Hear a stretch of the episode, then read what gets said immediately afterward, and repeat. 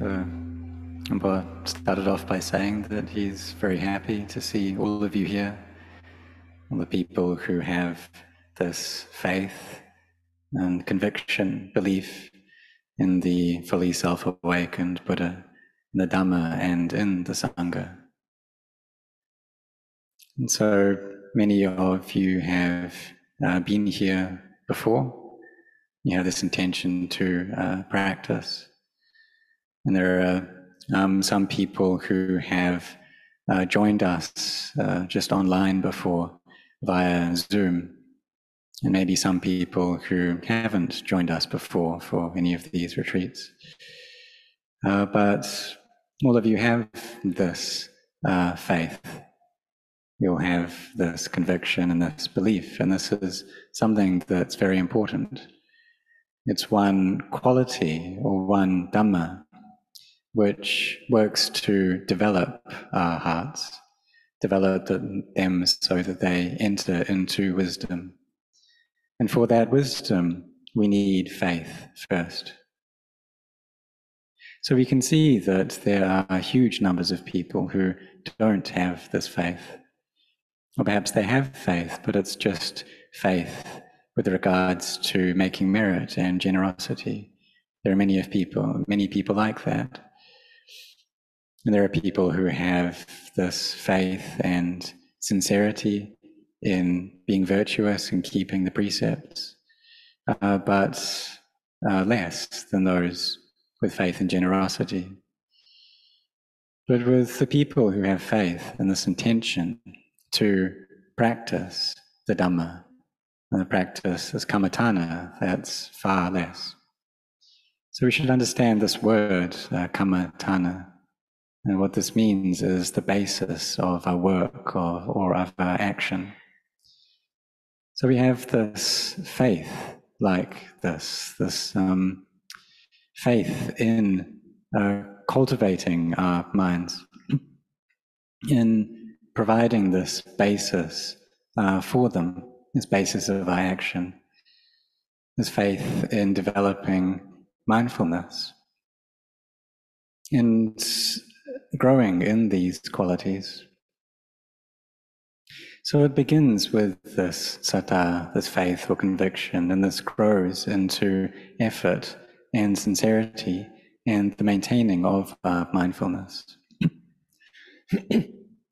so, like when we do the chanting, then we should use that as an activity of developing mindfulness, whether we're standing, sitting, walking, lying down. We should try to keep our mindfulness with us. And upon entering into a meditation retreat like this, and an intense retreat or a, quite a strict retreat, if we want results from that, then what we need to do is to speak very little. So if it's not really necessary to say something, then we shouldn't say it. And this gives us the opportunity to look at our minds. So whether we're walking about or whether we're doing any you know, personal activities, then we try to keep our mindfulness there with us. And we can see as well the thinking and the proliferation that arises. And when there's this proliferation coming up, what that comes from is delusion.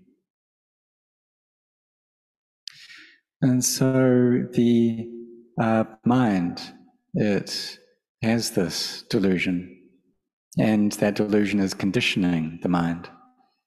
And so it gives rise to this, uh, or the mind orders the brain, and this proliferation arises.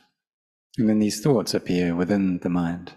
So this is a Dhamma aramana, uh, one of these sense objects which appear within the mind itself.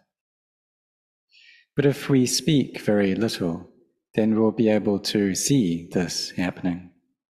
If we speak a lot, however, then all of that is just to do with self, just to do with me and mine.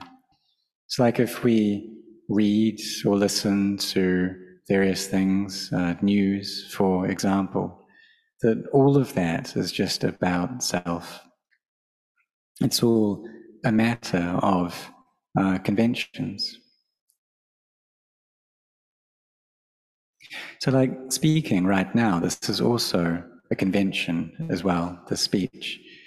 But it's one that we use to be able to understand, for people to understand and know this path of practice, uh, this path of sila, samadhi, and panya, of virtue, collectedness, and wisdom.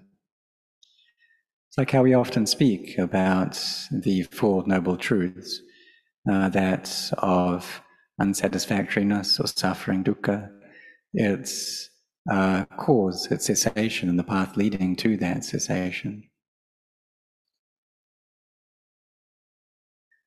So, for everyone who has come here, you'll come here through a wish to be freed from suffering or for the suffering that you experience to lessen. You've come a long way, you've passed over countries, over oceans, and you've needed to use uh, time and resources to be able to get here.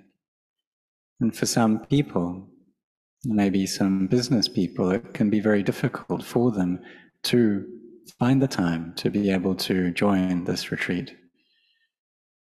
And so you should really use this time well, really try to develop these meditation objects and train your minds so that you can reach inner peace. And so that this practice can develop into wisdom this knowing things as they are in line with truth. So, wisdom in terms of the studies that we've done, we've passed through that all already. And then there's the wisdom that we use in our work in order to find wealth, in order to find the four requisites. And perhaps we get a lot of those or a little uh, depending upon what's appropriate for our abilities. But we know that kind of wisdom already.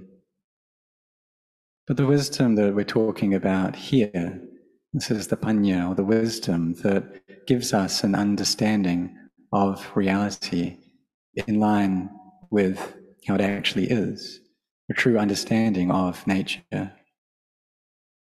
So when the perfectly self-awakened Buddha awakened to the Dhamma, what he awakened to was nature.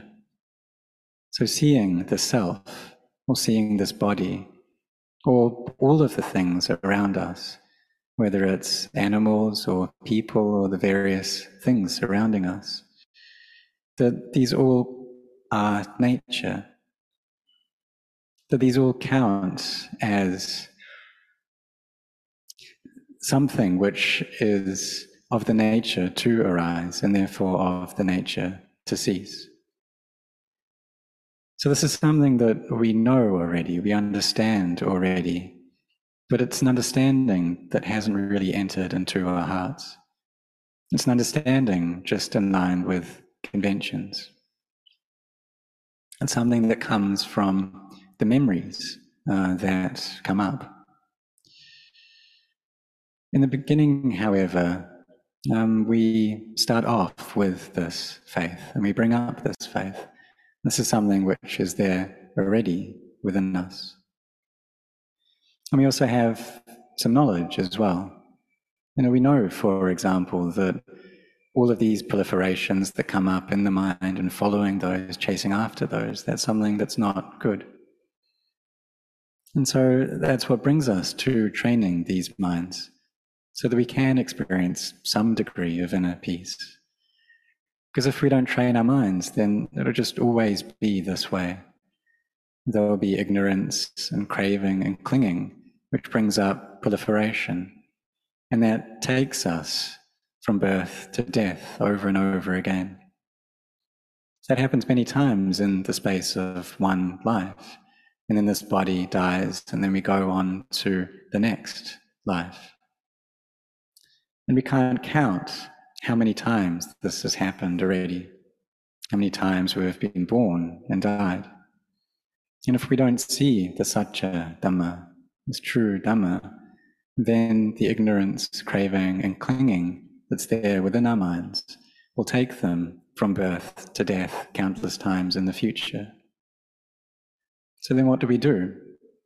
Well, we need to practice. We need to train our minds and to really be firm and sincere in that. And cultivating this mindfulness and samadhi, whether standing, walking, sitting, lying down, try to have a lot of mindfulness there. You can keep the word Buddha or Dhammo or Sangha uh, in your mind, reciting that constantly as well. And try not to look at the other people around you, but just stay there watching your own mind. Try to speak very little and be awakened through effort. And so may all of you set your hearts on this.